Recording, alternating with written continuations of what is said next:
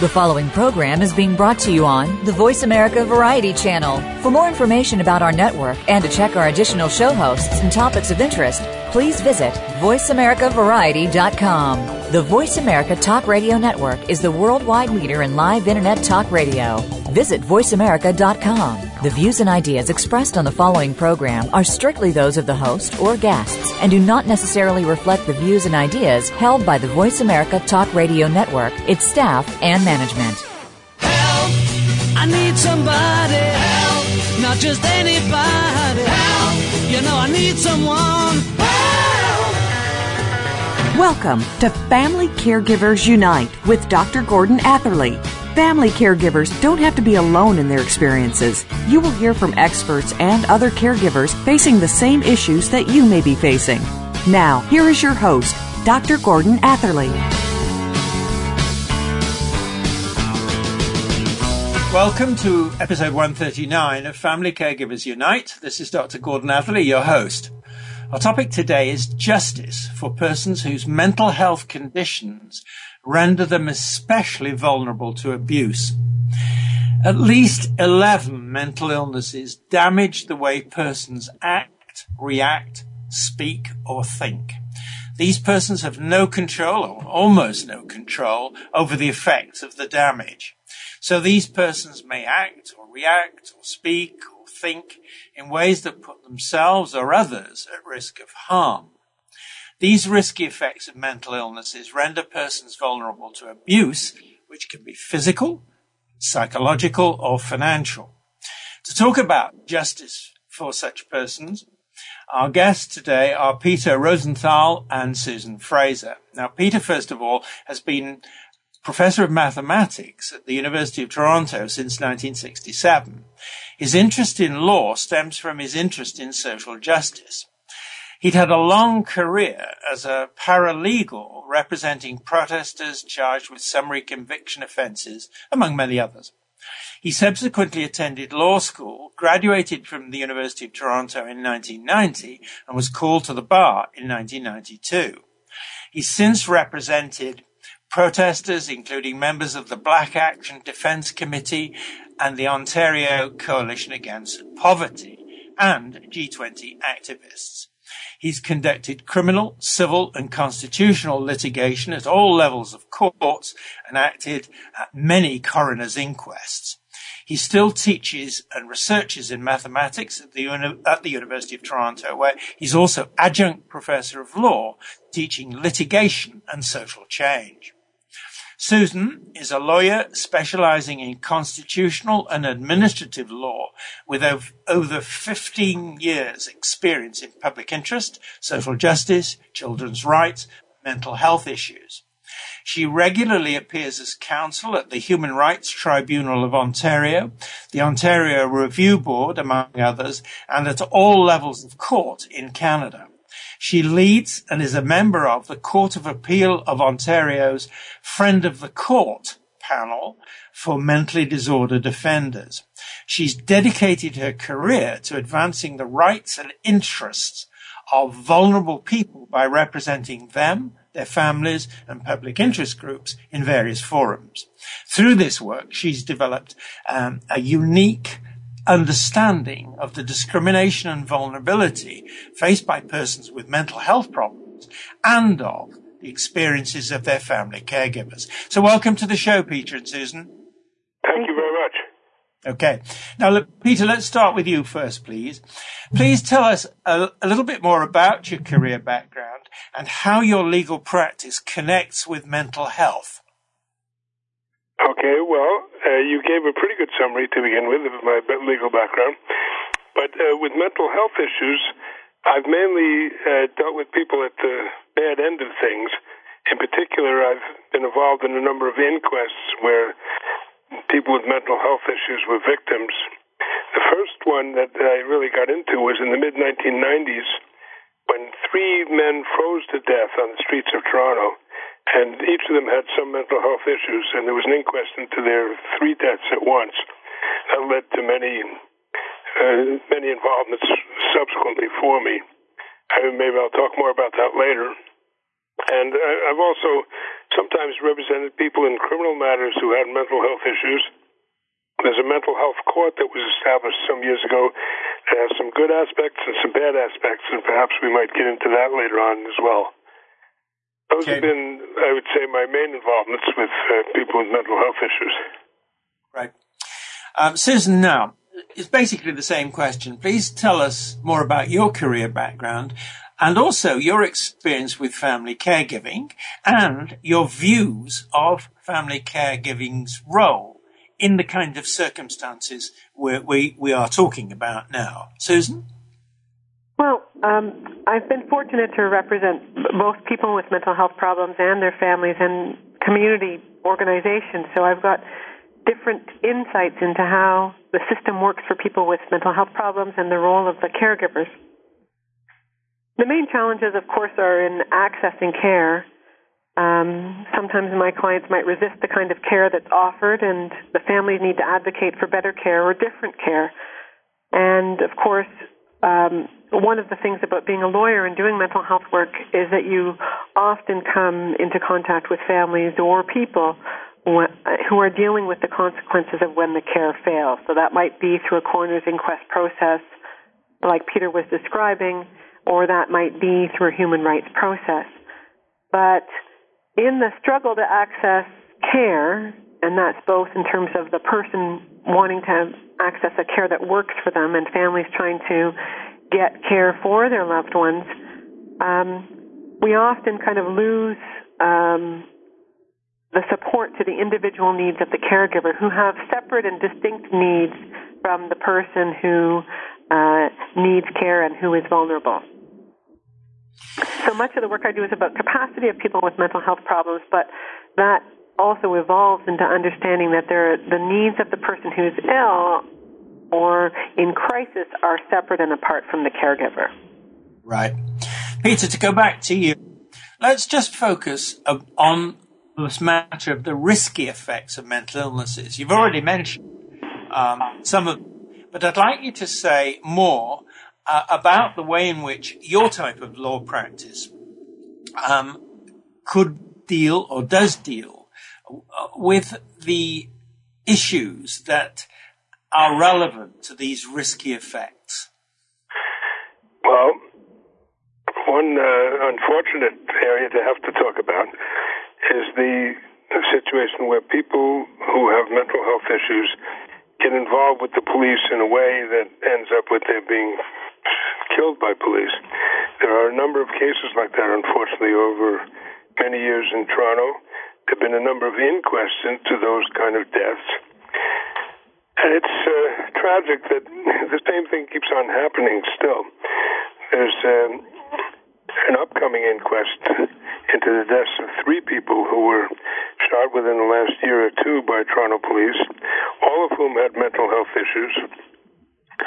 In all cases, the officers say that the victim was coming at them with a sharp object and they had no choice but to shoot. Now, in my view, there were choices. There were choices that had to be made before then. And there have been a number of inquests that have emphasized that, that officers in dealing with people who have mental health issues, especially, but maybe with all people, should try de escalation techniques way before it ends up with that final confrontation. And it just doesn't happen, unfortunately, on the street. The training has really improved a lot in recent years. If you look at the training videos, you'd say, wow, that's really good. But then somehow it doesn't translate into what happens on the street. And there are a couple particular stories I would tell you to illustrate that. I don't know if we should wait a bit for those stories or if I should go into one right now.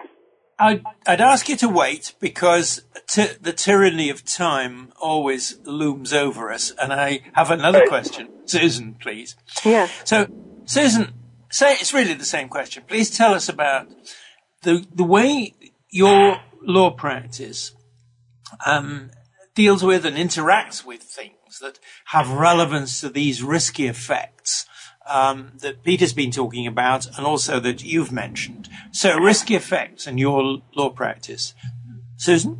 Yes. Well, we tend to think of people's uh, vulnerability in terms of their interaction with others, but people with mental health problems or people who are in crisis or emotionally disturbed persons, however you describe people who are experiencing something that we would consider out of the normal range of experience, are at risk in a number of ways. Often they're without housing. Often they're power. They're without power. They have. They might be poor. They might be um, very disoriented. The behavior um, when somebody is in a crisis um, could mean that they're experiencing uh, what we describe as auditory or hallucina- or auditory or visual hallucinations, so that when they interact with people, um, communication is impaired because they might not actually hear what the person is saying. But in interactions with other people one of the main things that they might be experiencing is they might be very fearful. Usually the very same emotion that somebody who's on the other side of an interaction with somebody who might be in crisis is experiencing. So the vulnerability, from my experiences, comes from both the person's fear and our fear of somebody who's acting strangely or different. And that puts that person at great risk. Often with their caregivers, often with hospital providers, often with police, and often with just your regular person on the street. Peter mentioned the situation where the police adopt um, what for them is a defensive um, approach, and where the person with the um, risky behavior, if I can call it that, um, becomes the victim uh, even to the point of being shot. Now, I'd like to ask you both quickly whether you see that as a fundamental issue uh, that healthcare and Canada generally needs to pay more attention to. Uh, we only have a few seconds, but Peter, how do you see it? And then Suzan, how do you see it? I, I don't think that particular narrow aspect is so much a health problem as a policing problem. But uh, there are more fundamental problems that are health problems, as Suzan alluded to, that problems of providing housing, providing supportive housing, providing appropriate support for such people, so that uh, way before they end up in that situation, someone gives them some proper care. Got it. Suzan, what do you think? And I think along those lines, if we look at it as a social determinants of health problem, that if we look at health not just as about being about medicine, but about being something greater, then of course it's a health problem because we need to solve the problems of housing, of poverty, and the health of the person in order to make that person well. It's a distinct kind of health problem, which is separate and apart from the physical health problems that we understand much better. So it really comes back to what you both mentioned, and that is a question of care, but the care isn't just confined to things that doctors, physicians do. It extends into the social field of housing and all those related matters. Have I interpreted you both correctly when I say that? Absolutely. I think so. the inquest that I mentioned in the 1990s that dealt with the deaths of three men who froze to death in the streets of Toronto was very interesting in that respect. We had to fight very hard to get that point of view heard, even at the coroner's inquest. But it was loudly heard, and the jury then adopted recommendations about hose, housing for such people and so on, including um, one that has been in the news recently, too. There's a question. So, uh, one mental health problem that some people have who are homeless or in, very underhoused is alcoholism. And one of the unfortunate facts at that time was that no shelter would allow a person who's an alcoholic to keep any alcohol with him. So what um, many alcoholics would do is drink a whole bottle or drink a huge amount just before they go into the shelter because they know they need to have drink overnight and so on. So one of the recommendations of that jury was to establish what are called wet shelters to allow people to, who are alcoholics to have a bottle there that they drink moderately from. And uh, unfortunately, recently, one of the few wet shelters in Toronto was closed. It was called the Schoolhouse, and that's been a matter of a recent uh, concern by people who care about homeless people. Right. Now, we're going to go to the break, as um, this is where we have to pay our rent. Um, so I will do that now. this is Dr. Gordon Atherley, and my guests are Peter Rosenthal and Suzan Fraser. You're listening to Family Caregivers Unite on the Voice America Variety Channel. Please stay with us. We're coming back.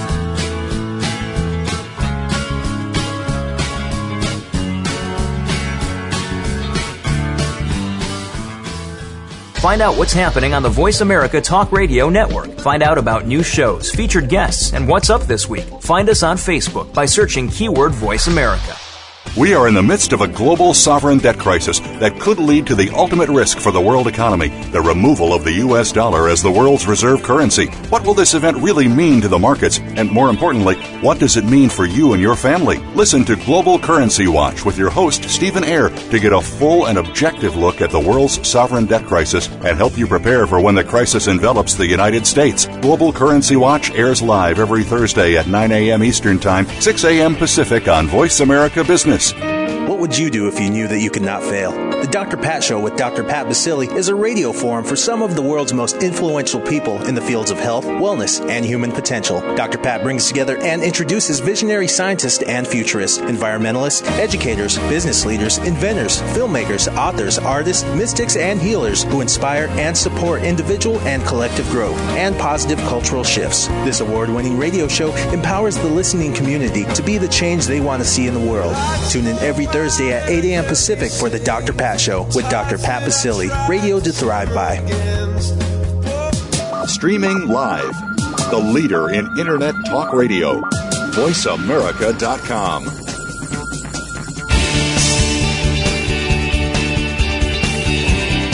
You are listening to Family Caregivers Unite with Dr. Gordon Atherley.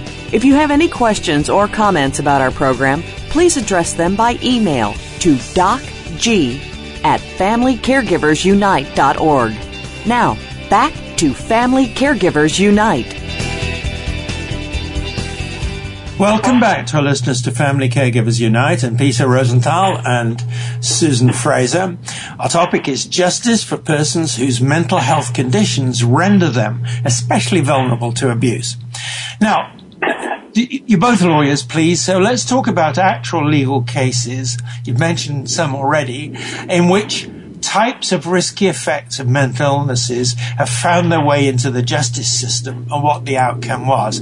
So starting with you, Peter, first, please. Please would you highlight what you see as a key case and say what well, you... are several cases I could highlight. I did mention the one about the uh, inquest into three homeless men, but maybe I'll uh, mention a different inquest to illustrate the, the problem of police officers dealing with people in crisis when they feel threatened.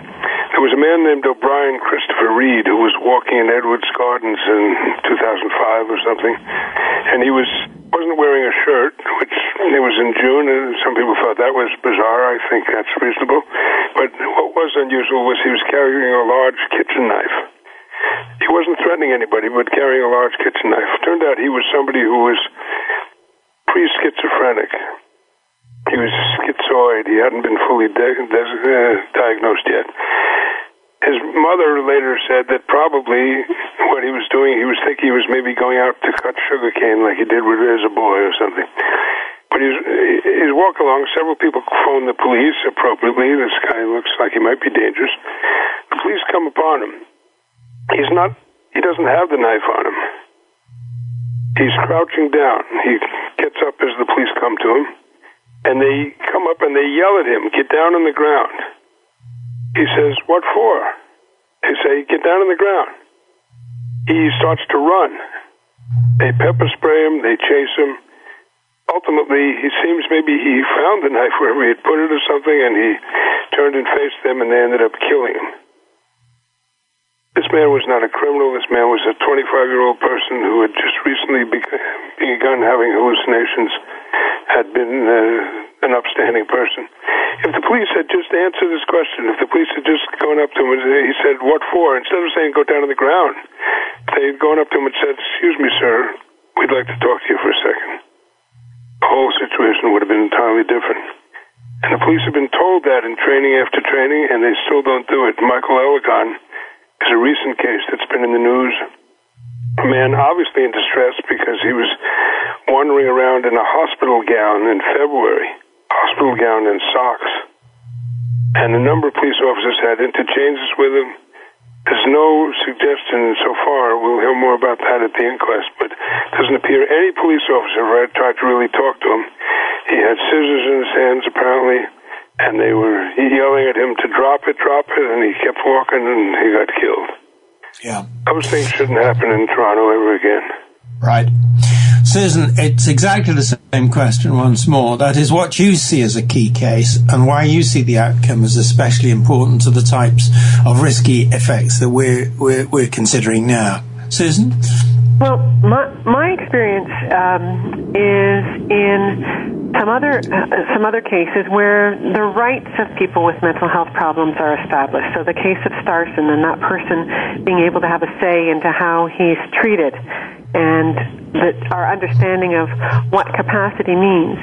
But my experience is, is that where there have been advances for people who have mental health problems, what's established in law has not really found its way into reality. There's a gr- big gulf between what the law says the protection is and what the experiences of the person with mental health problems. And so, in my experience, that gulf leads to uh, disappointment, misunderstanding, and resistance to what's perceived as the system because they, they're told they have rights and the rights have no meaning when a person with a mental health problem interacts with the system. And so the experience becomes a very problematic one where people with mental health problems, even though they have these wonderful rights enshrined, really feel marginalized and left out of the system. And I think that puts them at greater risk. So it's a different kind of under, a different kind of legal case than what Peter's talking about. But um, what we haven't seen develop in the law is any kind of understanding, legislative or in the case law, to entitlement to services, like the right to housing, or instead of having treatment forced upon you, to saying, here's what you can have, here's what you're entitled to, crisis services, psychotherapy, um, the kind of services that people want when they're in crisis, and the kind of people, the kind of services that families want uh, to get their loved ones into. So the law now, hasn't really helped, in, in my view. I'm going to stay with the um, lawsuits and the law f- for the moment, but we will come back to the social issues, uh, if yep. I can put them that way, that you've both spoken about.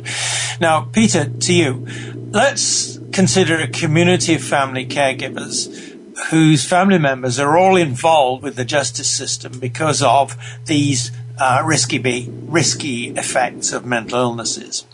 How can these family caregivers get information about the way in which the justice system operates so they may know the options that are open to them and their family members and perhaps consider collective action of some kind? Peter?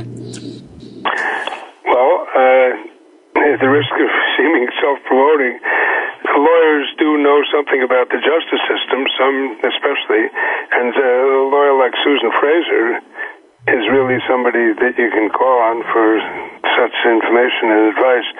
In fact, I, I've referred clients to her for exactly that purpose. As far as uh, dealing with the dealing with various issues such as that she mentioned, dealing with um, criminal matters, as uh, some people sometimes uh, unfortunately get themselves into, it would be important, I think, for family caregivers to stay on top of any criminal case if somebody's charged, and stay on top of uh, any any situation where they're going to interact with police.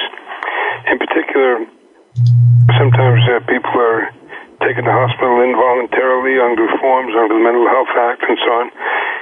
I would think family caregivers should make sure that if such an action is necessary, that they monitor it. They don't just assume that the police will handle it appropriately, but they watch what's going on and uh, try and accompany the person to the hospital to make sure that things go well rather than tragically. Right. Suzan, um, let's consider the individual family caregivers whose family members are involved with the justice system because of these risky effects we're talking about what should they know about the role of specialists, especially psychiatrists, psychologists, and lawyers in legal actions? And I'm probably not using that word very accurately, but in the sense of here are people caught up in the law, the justice system. Um, what should the family caregivers know about the roles of these specialist people in these kinds of situations? Suzan? I would say that the and, and because every every region has different individual programs across provinces and likely across the country and across America, that I'm going to try to give some generic advice. And that advice would be that for um, every caregiver, that person has to be uh, their best advocate and almost present in very digestible information um, uh, the best summary of their understanding of their loved one's problem. And I'll say loved ones, and sometimes when the caregiver is, has somebody who's in crisis, uh, it's very hard to feel loving because the circumstances are very difficult. But um, but that family member wants to see the best thing happen. I, I truly believe that. And they've got to know that a lawyer or a psychiatrist, uh, whoever is taking charge of that case or has a role of their uh, their family member's criminal case can play a very significant and sometimes um, uh, dangerous role. So the psych- psychiatrist report might end up meaning uh, that the person is not criminally responsible, and that person ends up in the forensic mental health system for a very long time. So they have to um, try to get as much information as they can without um, repelling the professional, uh, because professionals don't like people intruding, unfortunately, too much on the situation. Um, and they have to also present the best case possible in the way that's easy for people to understand. Um, and I think that often caregivers will get dismissed because the story is often so long and understandably so convoluted that nobody really digests all of the details. So they have to t- spend some time working on making sure that the key elements are easily understood by whoever they're dealing with. And that, that's, I think, a really important piece. Um, and I think they also have to be aware of anybody who thinks they know the precise answer um, sometimes what appears to be the best route for somebody might have really unintended consequences. So they have to understand before they're particular, they're advocating a particular route for their family member that they understand where that long road is going to take uh, their family member. So those are my sort of two generic pieces of advice. Good. Now let me go back to Peter and just again, time is time is uh, overriding us, but we do have uh, just a minute or so. Peter, are people who, families who find themselves in the situations we're talking about, su- sufficiently well informed, or are there systems uh, that are sufficiently available so they can get a, a, sense of where to go first. The reason I'm asking it is that often on this show, I've heard family caregivers say that when something happens, particularly when it happens suddenly, they feel alone and they feel that they need information that they can understand, they can trust, and that is actually usable in the situation. Long-winded question, but Peter, do you think that sort of information flow is good enough in society as it is at the moment? It doesn't seem very good at all from my experience. Uh, I have relatively good access to such information, but I find it very hard to locate proper information for clients related to these issues. There, there should be uh, more demand for government to provide more such information. Uh, somebody like Suzan deals with this much more than I do, and she would uh, probably be able to tell us what's out there. But whatever's out there, it's not enough to, be easily findable by somebody, especially when when there's a crisis and you need to find something quickly. There should be more uh, available crisis hotlines and websites that are well known to people and that they that really have good information. It's important. I, I would like to underline something that Suzan said that I think is very important. People, when they are themselves giving information, when caregivers are giving information to police officers, psychiatrists, lawyers, anyone, they should be careful to make it really succinct and stick with the main points. If they tend to go on and on, which some people do when a story is long and convoluted, then uh, they don't get hurt at all. Now, on that point, I have to break in because we uh, do have to go to our break once more. So let's do that now. This is Dr. Gordon Atherley, and my guests are Peter Rosenthal and Suzan Fraser. You're listening to Family Caregivers Unite on the Voice America Variety Channel. We're coming back.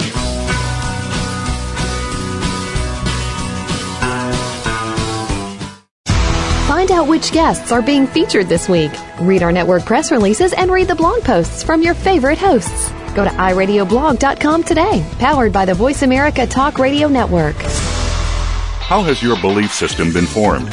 Has it been based on others telling you what to believe? Do you desire to make changes in your life that you know will bring you deeper fulfillment? Tune in to The Ripple Effect with Catherine Cloward for your weekly dose of inspiration and encouragement. Whether it be in your business, personal relationships, or family life, this show will help you recognize and trust your intuitive knowing. Catherine and her guests will help inspire you to make fulfilling choices for your life. The Ripple Effect is heard live every Thursday at noon Pacific Time, 3 p.m. Eastern on Voice America Variety. Do you find yourself tearing pictures of rooms out of magazines? Do you watch certain movies and TV programs because of the homes they show? Are Sundays reserved for open houses? Then you are a home dreamer. And someday you will build or renovate your dream home. Steve Clip has spent three decades learning how to win at the Dream Home game. His show, Winning the Dream Home Race, can be heard every Thursday at 8 p.m. Eastern Time, 5 p.m. Pacific Time on the Voice America Variety Channel. Let Steve Clip help save you money and make you a winner the Internet's number one talk station. Number one talk station. VoiceAmerica.com.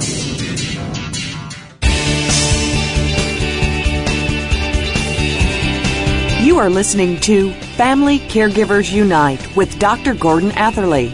If you have any questions or comments about our program, please address them by email to docg at familycaregiversunite.org. Now, back to Family Caregivers Unite.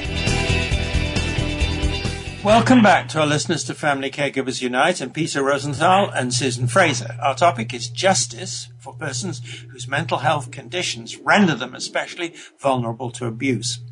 Let's now talk about the types of legal actions and their strengths and weaknesses relative to responses to these risky effects of mental illnesses. Now, Peter, first question for you. What's the role of class actions? How effective are they in recognizing, you know, inappropriate or harmful responses to, to risky effects of mental illness and in prompting, how effective are they in prompting redress of some kind? Peter? Well, that's an interesting question. Um, class actions haven't been around that long in Ontario. I forget exactly how long, 10, 15 years. I'm not aware of a class action lawsuit that really dealt with these kind of issues. Uh, there may be there may be one that I haven't heard of, but a class action can be a powerful tool. It's uh, it's a bit cumbersome though. It takes uh, quite a while and so on. But uh, it would be interesting to formulate some problem here that uh, that is fairly ubiquitous and start a class action about it. There have been uh, individual lawsuits for patients' rights of various kinds and for um, families of victims suing police and so on. But a, a class action that focused on some aspect that was common to hundreds of people would be very interesting. Right. Suzan, question to you on individual legal actions. Yes you know, how effective are these in recognizing inappropriate or harmful responses and in prompting, you know, redress where redress is considered the right way to go? Suzan?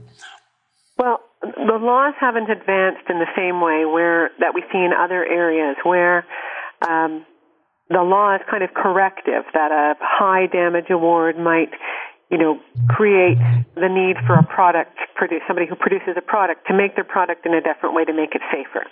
There was so what we see are these little individual actions that are trying to take little bites of the apple, um, but never really getting to the core of change. They're hard and they're difficult um, because the person has fluctuating capacity, and likely the person with the illness or who's in crisis is going to be their evidence is going to be needed to make the case successful, and that um, uh, sometimes changes over time. Where I have greater optimism in Ontario is before our Human Rights Tribunal because, um, in addition to just giving money, the Human Rights Tribunal can actually um, require certain kinds of change to policy, to practice, to procedure. And so, um, I recently had a case that went before the Human Rights Tribunal where what was mandated was education, where there was an award of damages, um, and where you really saw people change their policy as a result of that. So I'm more optimistic about that. But the individual burden um, is a lot for somebody whose um, whose health problem is about um, their ability to think clearly and is about, uh, to, about to advance these issues. So um, there really needs to be um, systemic support behind those kinds of actions through public interest groups to support um, that kind of change if, if it's to come through legal action. Right. Peter, to flow from on from what Suzan was saying, um, there are signs that family caregivers are getting more organized and getting their voices heard more often. Maybe not enough, but there are some movements. So let's suppose that we've got a group of family caregivers um, who want to explore the idea of a class action uh, without necessarily waiting for an, uh, you know, someone like like you both, lawyers, to initiate this, but they think that something here that needs to be done. Um, what um, what what would be the advice that you would give well, to? If they're going to formulate a class action, they probably will need a lawyer. They, well, they definitely will need a lawyer in, in actually doing it. You know, you can represent yourself in most uh, actions in civil court in most parts of the world, but uh, for a class action, you must be represented by a lawyer. But um, but you know, I think more more than class actions, I, I think Suzan's right that the human rights uh, route offers more possibilities, and it's it's much quicker, and it offers a range of remedies, and offers more possibilities. But the important thing, I think, is for people to be involved in whatever happens. It shouldn't just be a lawyer making legal arguments. If there can be a movement that really is supported by and supports a legal action, but that then has political effects as well, then that's the most powerful way of trying to change things, in my view. That's, if I could just stay with you for one second on that point, um, people getting more organized, that's what I was trying to convey in the sense of a group of people saying, we want change. We've right. been through something that we don't think is right. Other people shouldn't have to go through it. And we want things that have been done badly for us to be right. put right in some way. So are you saying then, in fact, people, family caregivers and others should be concentrating, dare I say this, on the political side as well as everything else? Would that be right? Yes, I, I think very much so.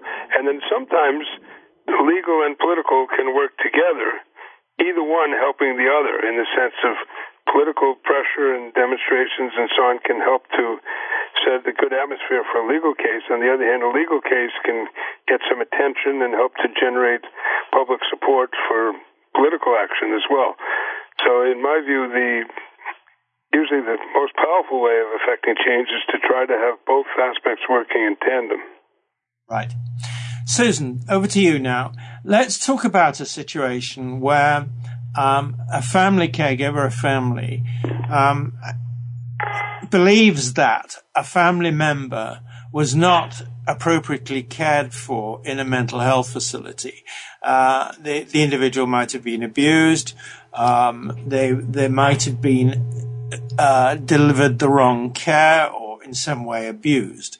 Um, you know, we hear stories of this and we hear accounts of this which are very convincing. So please tell us about the help that's available to family caregivers to help them decide if um, frankly, coming to a lawyer is the right way to go, or whether the alternative might be to put in complaints to the system. Suzan, what do you think? Well, it often depends on whether the person is still in care of that facility or needs to go back to that facility at some point in time in the future. Often the family is going to need to resolve it at the kind of lowest level possible with speaking to the staff at the hospital, speaking to the doctors, and really um, calmly resolving the problem. If it's a more, if the person is at risk or was really put at risk by the behavior, then there's a range of options. One, and unfortunately, you can't get relief all in one spot. Sometimes you have to go to a number of different places. Sometimes you have to go to the professional regulators, to the College of Nurses in Ontario. They're the regulators for the nurses. The College of Physicians and Surgeons, they take complaints about doctors. And sometimes um, a complaint has to go to the facility. But when those do not seem to be enough, uh, the family member can assist the person in commencing an action against the hospital and the caregivers. Uh, those um, are very hard to sustain uh, because the doctors in the hospitals are very well defended. And I'm not saying that that means they shouldn't do it. Sometimes bringing the action is enough to make change. But it's um, if the person is capable, the person who suffered the abuse is capable, then that person is going to have to be the plaintiff. The family can only support that person.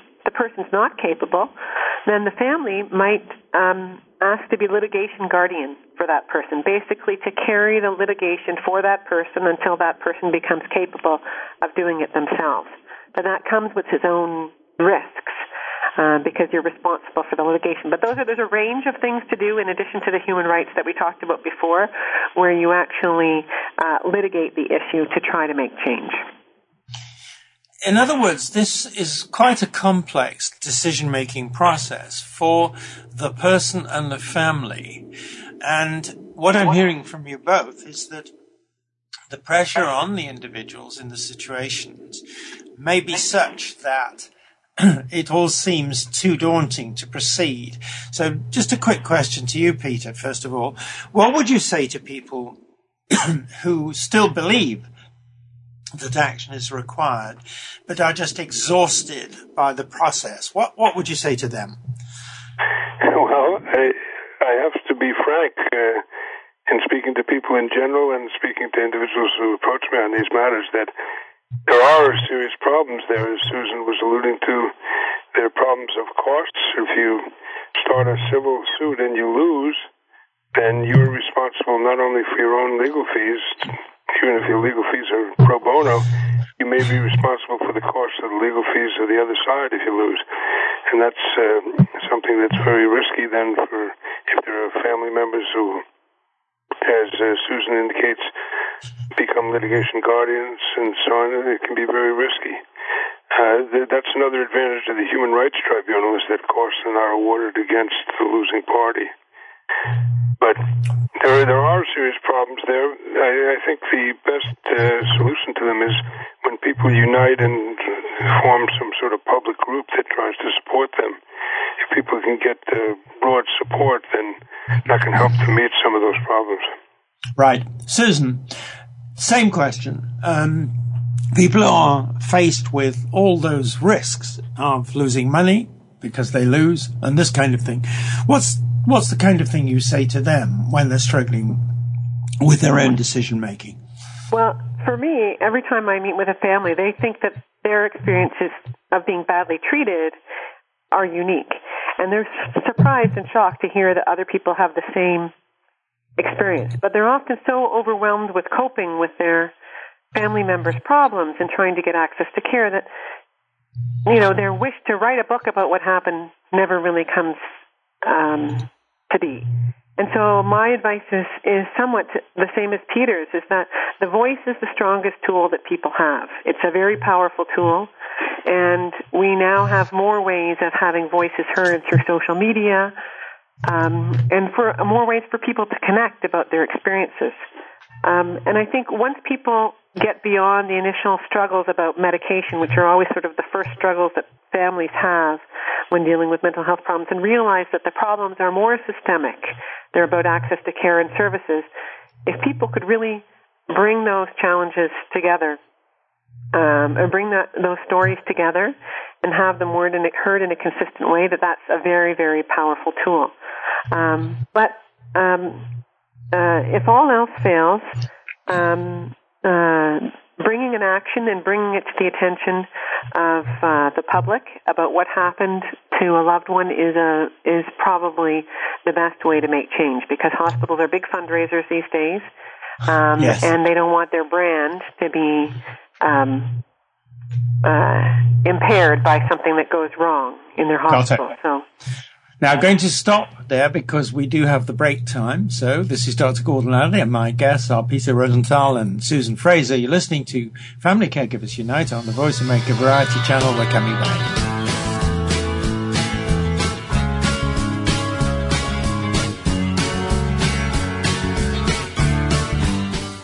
Now you don't have to stay linked to your desktop or laptop. Take Voice America on the go and listen anywhere. Get our mobile app for iPhone, Blackberry, or Android at the Apple iTunes App Store, Blackberry App World, or Android Market.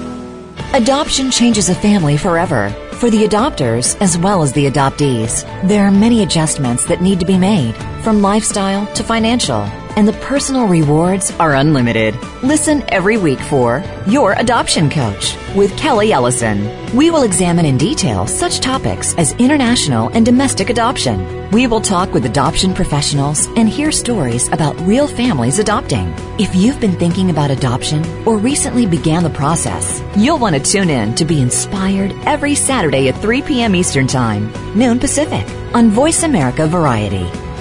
A divorce can break your heart but it doesn't have to break the bank or ruin your life. Join Lori Grover for A Divorce You Can Live With and discover the benefits divorce mediation offers over aggressive dueling attorneys. Lori and her guests will show you how you can make your divorce faster, healthier, and much less expensive. She'll also be sharing the ways she helps couples settle money and parenting issues fairly, and the pitfalls of using the legal system to wage financial and emotional war. A Divorce You Can Live With airs live every Monday at 9 a.m. Eastern, 6 a.m. Pacific on VoiceAmerica.com. You are listening to Family Caregivers Unite with Dr. Gordon Atherley.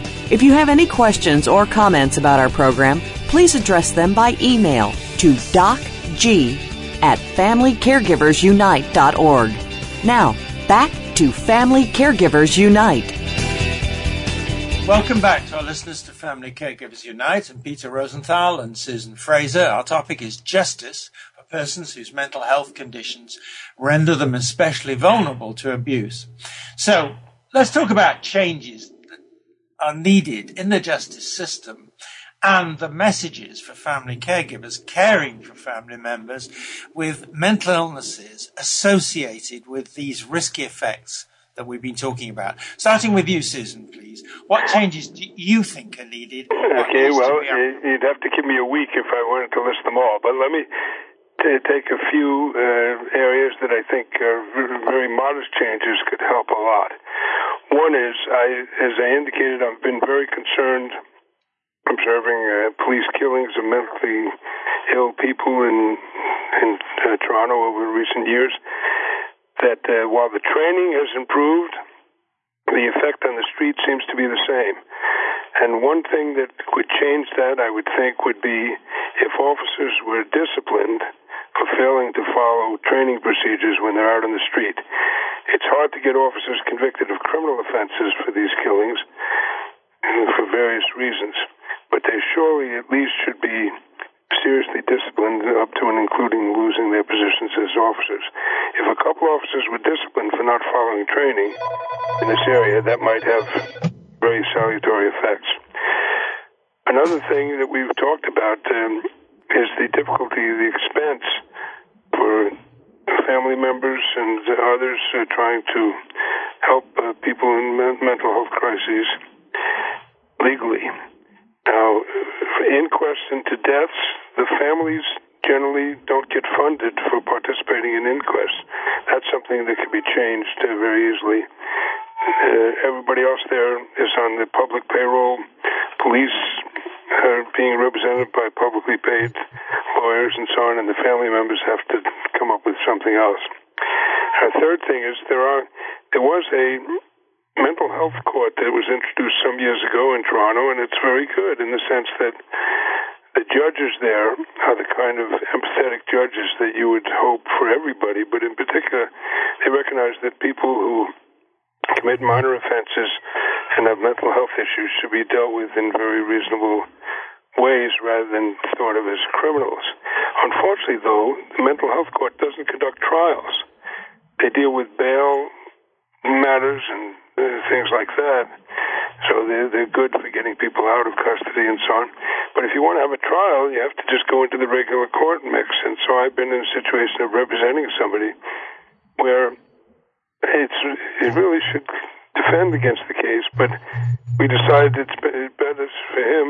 He decides, and his caregivers decide better to plead guilty in this court and get a very sympathetic judge who will not uh, make him really suffer than Right. to have a trial. Peter, I'm going to stop you there because I'd just like to put this question also to Suzan. It's exactly the same question. What are the changes you think are needed? What needs to be done to implement them? Suzan? Well, on the social side, I think on the social side, um, the in Ontario there's a sort of a government statement that every door would be the right door, and we're not there yet. But in terms of access to care and access to support and access to services, um, that has to be something that people can do right away before matters escalate and before there is a crisis that involves the police or involves a very intrusive mental health facility. There have to be more services that people want um, rather than investing a, significant portion of resources in, in services that people don't want, um, which are the institutions and the mental health facilities, which people who have mental health problems feel are very, very restrictive. And then on the legal side, um, we need more options in the criminal justice system so that if you talk about your mental health problem, you don't risk a finding of not guilty uh, by reason of insanity, which we now call not criminally responsible, because that carries with it these consequences of indefinite detention. There needs to be a way to talk about your mental health problems without risking that. Um, for families, um, they need to know that um, people can and do recover from what's labeled as a mental health problem. That many people, um, with support, uh, have recovered when they've had a job and they've had supportive housing, all kinds of things that have enabled there to be a atmosphere of hope. Um, and so families need to um, have their, they're going to have their own emotional journey when they're they're dealing with these situations, and they need support that's different and separate and apart. And our, we need a system that recognizes their needs in addition to their needs, and that together that there can be this recovery and healing. Um, and if not, then the legal system should be able to respond, whether through human rights or through litigation. Um, but but but that will have to change to be more streamlined so that it's more accessible to families and people with mental health problems. Right. Peter, what's your message to family caregivers caring for family members with mental illnesses associated with these risky effects? What, what do you say to them? You have a very difficult uh, situation to deal with. Uh, you should uh, keep on top of the situation, though, as much as you can. Not, not necessarily put your faith in institutions, police, psychiatrists, but you keep uh, close tabs on what's happening to the person that you care about. Right. Suzan, what's your message? Um, much along the same things. Don't lose hope, and you've got to try as best you can in the difficult circumstances to create an atmosphere of hope. Um, safety is a big issue uh, for people with mental health problems, and there's unfortunately no place where I think somebody's going to be completely safe. So I'm hoping that families will try to create, uh, um, use their power to the extent that they're able to create uh, conditions in institutions, in police services, and I've seen very many dedicated family members pursuing these interests on behalf of their family member long after they're gone to make those systems better for people. Right. Um, and to meet the self-identified needs of somebody with a mental health problem. On that point, I'm afraid we have to close. Time is up. Um, and I want to say, first of all, thank you to our listeners. And we'd like to hear your comments on this episode. And I want to say a special thank you to Peter and Suzan for sharing with us so openly your experience, your insights, your advice, and your assessment of the situation that faces people with mental health uh, challenges, their families, their family caregivers. So in your professional and your political and your social work, we wish you every success, continued success. Now, Thank you very much. Thank you. Okay. Now, from our listeners, I'd like to hear from you about ideas for topics or if you're interested in being a guest on the show. And in our next episode, we'll talk about remembrance of psychiatric patients past. Please join us, same time, same spot on the internet. Talk to you then. Thank you again for joining us this week for Family Caregivers Unite with your host, Dr. Gordon Atherley. Please tune in again next Tuesday at 10 a.m. Pacific Time, 1 p.m. Eastern Time on the Voice America Variety Channel. And until then, we hope our program will help make the coming week easier and more hopeful. And I do appreciate you being Thanks again for listening to the preceding program brought to you on the Voice America Variety Channel. For more information about our network and to check out additional show hosts and topics of interest, please visit VoiceAmericaVariety.com. The Voice America Talk Radio Network is the worldwide leader in live Internet talk radio. Visit VoiceAmerica.com. The views and ideas expressed on the preceding program are strictly those of the host or guests and do not necessarily reflect the views and ideas held by the Voice America Talk Radio Network, its staff, and management.